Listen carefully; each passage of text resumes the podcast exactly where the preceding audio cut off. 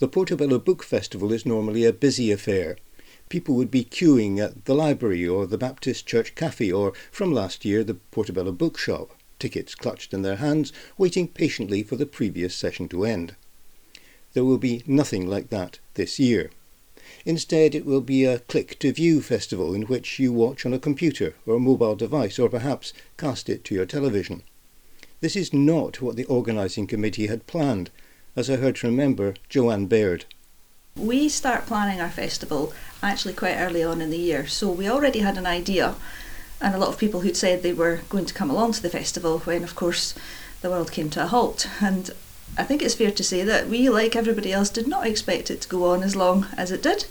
And we were still quite hopeful that at some point we'd still be in the library and our various other venues, talking to authors as usual. And then as time went on, we thought, okay, that's not likely to happen, but maybe we'll be able to do one or two live events. And then eventually we realised that wasn't going to happen either. So thank goodness these days we have so much technology we can rely on that we had a look at all the, the people who'd agreed to take part, spoke to them and said, How would you feel about doing this if it was online? And thankfully, most of them said yes. So Come the first weekend in October, the 2nd to the 4th of October, we have a programme of at least 16, possibly 17, because there might be a little sneaky extra one that's not quite confirmed yet, going to be online on the Portobello Book Festival website.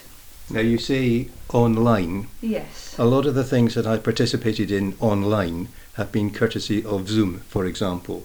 Is it that the same way that you're doing it, or are you doing something different? There will be a mixture of things. Zoom has been wonderful for our planning because we've had all of our meetings on Zoom, not obviously being able to meet together. And so there are quite a few of the events are going to be a Zoom meeting, in effect, an interview between two or sometimes three people on Zoom, which are going to be recorded and then they're going to be uploaded to a Portobello Book Festival YouTube channel. And then come that weekend, there will be different events go up at different times, just as if it was a usual book festival, you would go along at 10 or 11 or 12 to see your, your chosen event. And if you access the website at that time, you will be able to watch the event.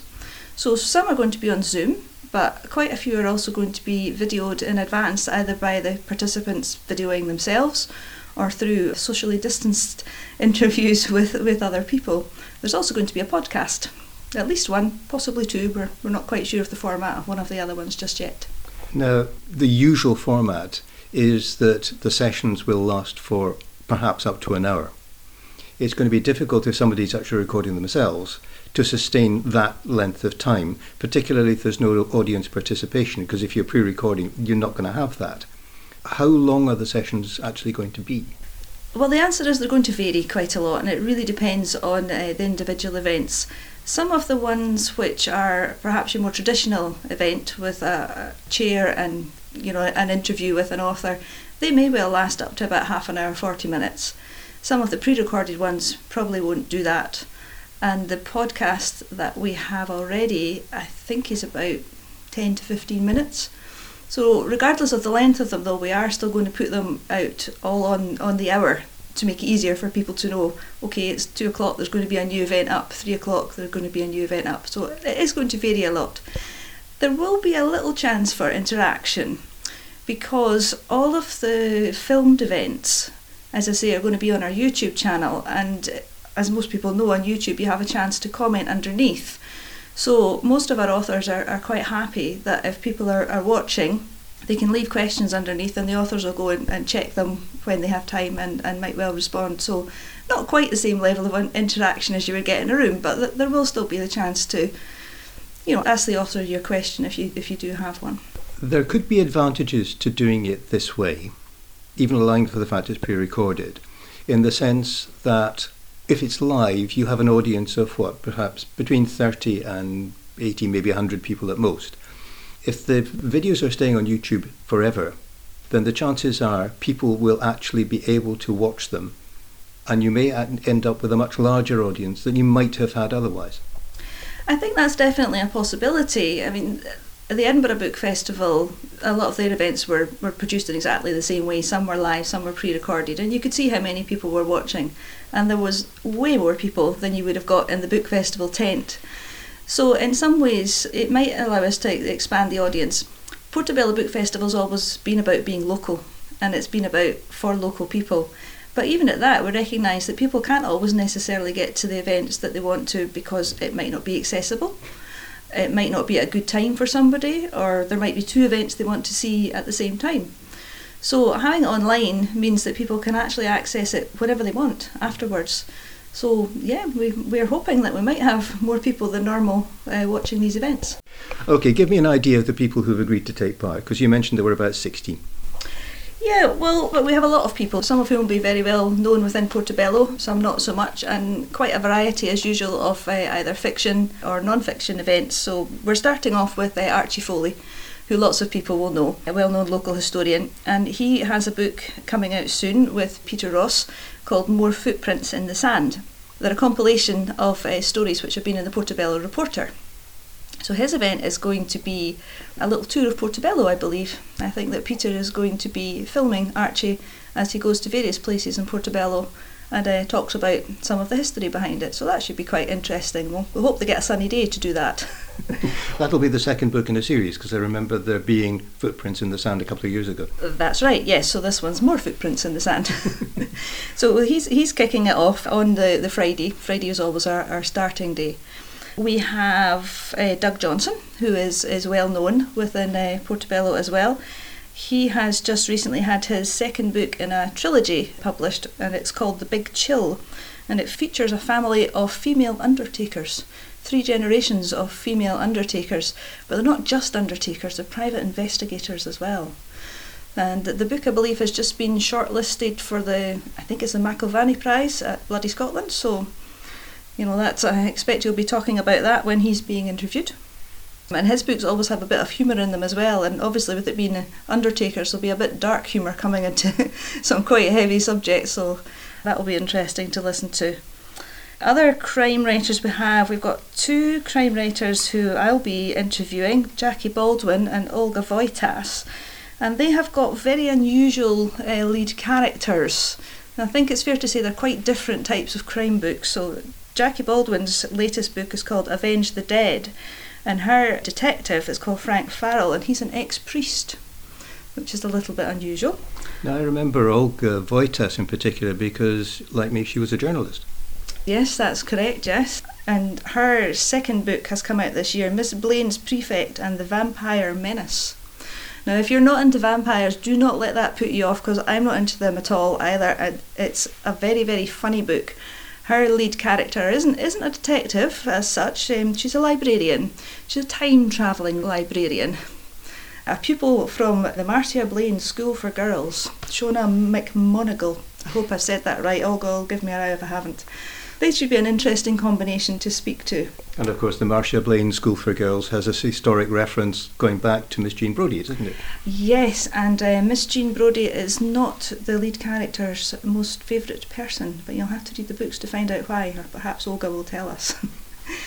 we also have Peter Ross, not, not our Portobello Peter Ross, but another Peter Ross, who has a book out called A Tomb with a View it's been in the uh, newspapers quite a lot over the past couple of weeks. There's been lots of very positive praise and publicity for his book. And it's all about graveyards and headstones and how we commemorate the dead. And I believe it's he's gone to many and varied places within Britain and, and possibly beyond and sort of finding out stories behind the, the gravestones. So does that fall into the factual rather than the fictional. Yes, that one definitely does. And a, a, bit of an interesting one for this is I believe it's going to be filmed in a graveyard. So. How apt. a bit atmospheric, that one, yes. Another one that I think is going to be filmed is with Leonie Charlton. Her book is called Marram. And it, it's a book of it's travel and, and nature writing. And she trekked around the Outer Hebrides with a friend on their Highland ponies and has written about the, the experience. And I think that possibly the ponies might feature in the film, so that'll be an, another interesting thing to look at. In terms of other fictional books, we have Janice Mackay, who's another local writer, and the theme of the event is how she creates a sense of place in her work and how she creates this from her imagination as well as observing her environment. So, her latest book that she's talking about is The Watchmaker's Wife, And it's a historical novel, so she's obviously had to use lots of imagination there to recapture what real places used to be like.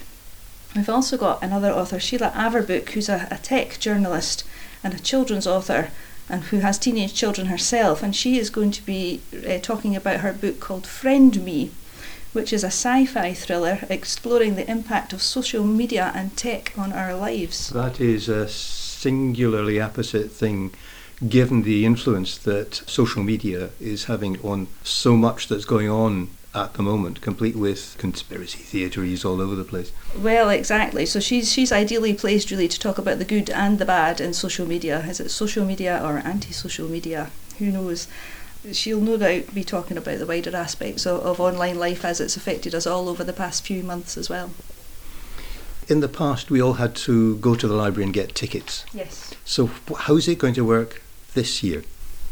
Well, this year it's going to be much easier as long as you have internet access, you will be able to go to as many of the events at Portobello Book Festival as you would like to. If you keep an eye on the website, which is www.portobellobookfestival.wordpress.com, or just search Portobello Book Festival, it will come up. You can expect to see all the events being advertised. It will tell you how to ask to be part of the writing workshop and it will tell you how to access the events on the day, which will simply be a case of going to the website, clicking on the page, and pressing play on the YouTube video or the podcast. But will you be using social media as well in order to perhaps reach people who haven't necessarily come to the book festival before? Will you be using things like Facebook, Instagram, etc., as a way of reaching out to perhaps those on your own lists?